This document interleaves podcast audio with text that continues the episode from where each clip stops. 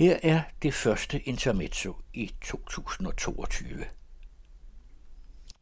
For 20 år siden holdt den nytiltrådte statsminister sin opsigtsvækkende, sådan set langtidsholdbare nytårstale, og bevægede sig ind på hidtil ukendt land for tilkendegivelser af den art ovenfra og ned. Anders Fogh Rasmussen var allerede kendt som Venstres insisterende formand. Pengene fosser ud af statskassen, repeterede han til hudløshed, skønt pengene ikke fossede nogen steder under finansminister Lykke Toft. Desuden havde Fogh gjort sig bemærket som skatteminister hos Slytter, hvor hans kreative bogføring kostede ham posten. Havde det ikke været for Tamilsagen, der allerede var en politisk skandale for mange, kunne den nidkære hyperliberalist være blevet stillet for rigsretten for grov vildledning af Folketinget. Tilbage til nytårstalen, hvor den nye statsminister tog sig af kunst- og kulturkritikken, hvilket som antydet ikke just har været statsministers ærne eller kompetence. Slet ikke den statsminister. Men Fogh Rasmussen relancerede ikke desto mindre det gamle begreb smagsdommer som udtryk for et tungt meningstyranni, udøvet af en diktatorisk elite, der bestemte alt for meget og tilsidesatte almindelige menneskers dømmekraft og smag. Folk kan godt finde ud af at vurdere tingene selv, mente få, satte magt bag ordene, fyrede alle de eksperter og råd og nævn, han ikke brød sig om, og ansatte lige så mange, der mente som han selv. De færreste sagde statsministeren imod. Folk kan selvfølgelig selv bestemme, det var der ikke nogen, der nægtede, end ikke den anklagede elite, som Fogh Rasmussen ikke definerede eller satte navnen på, og som alene af den grund dårligt kunne tage til genmæle, sagde et kvæk. De færreste forstod, hvad manden konkret mente, og hvem i eliten, der ville bestemme for meget, og over hvem andre end dem, de i givet fald var sat til at bestemme over. Smagsdommerudtalelsen var ikke ment som et debatoplæg.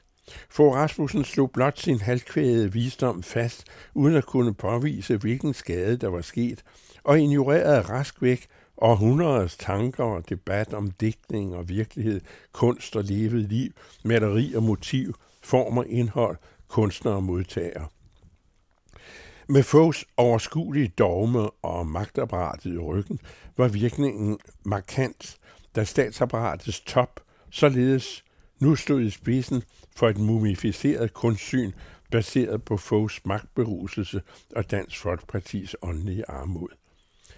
En privat person kan uden videre slå fast, jeg bryder mig ikke om moderne kunst og hænger hellere en brølende kronhjort op over ledersofaen, og det er der sgu ingen, der skal blande sig i.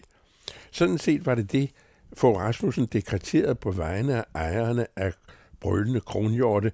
Ingen skulle blande sig, skønt skolen underviser rigeligt i kunstforståelse om, hvorfor noget er banalt og udtrykt lige så mange gange som det samlede antal kronhjorte i Danmark fra sidste istid til guldalderens begyndelse.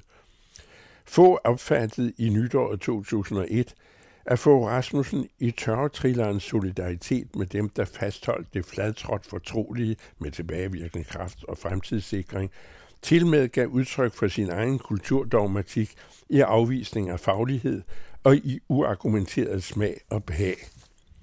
Dertil kom dogmatikernes afsky for eksperter, der i givet fald ville eller kunne belære ham, samt de vælgere, han talte til, om kunstnerisk kvalitet og metoder til at graduere oplevelsen. Hør nu her, kære Anders Fogh Rasmussen.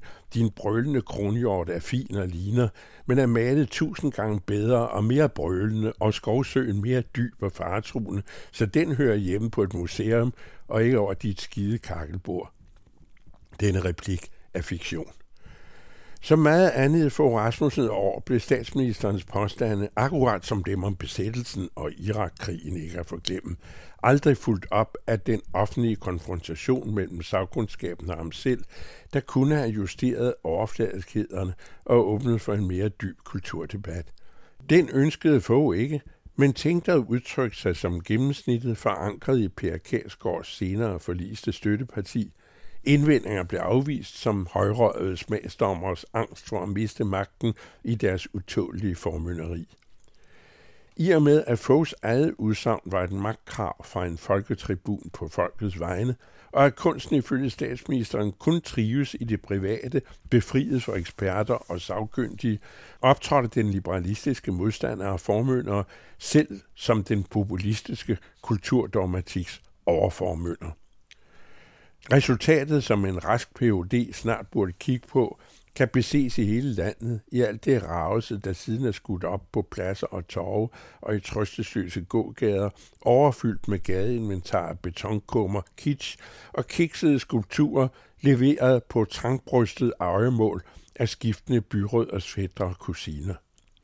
Den offentlige beroende kunst blev for Rasmussens enkle kvalitetssyn og den falske folkeligheds utilnærmelige skråsikkerhed påført stor skade – yderligere betonet af rigets allerøverste bidrag til kunstnerisk forfladelse. Det var måske også målet. Det var Mets med årets første intermezzo, og det kan høres hele ugen her på den anden radio og læses om fredagen i Information.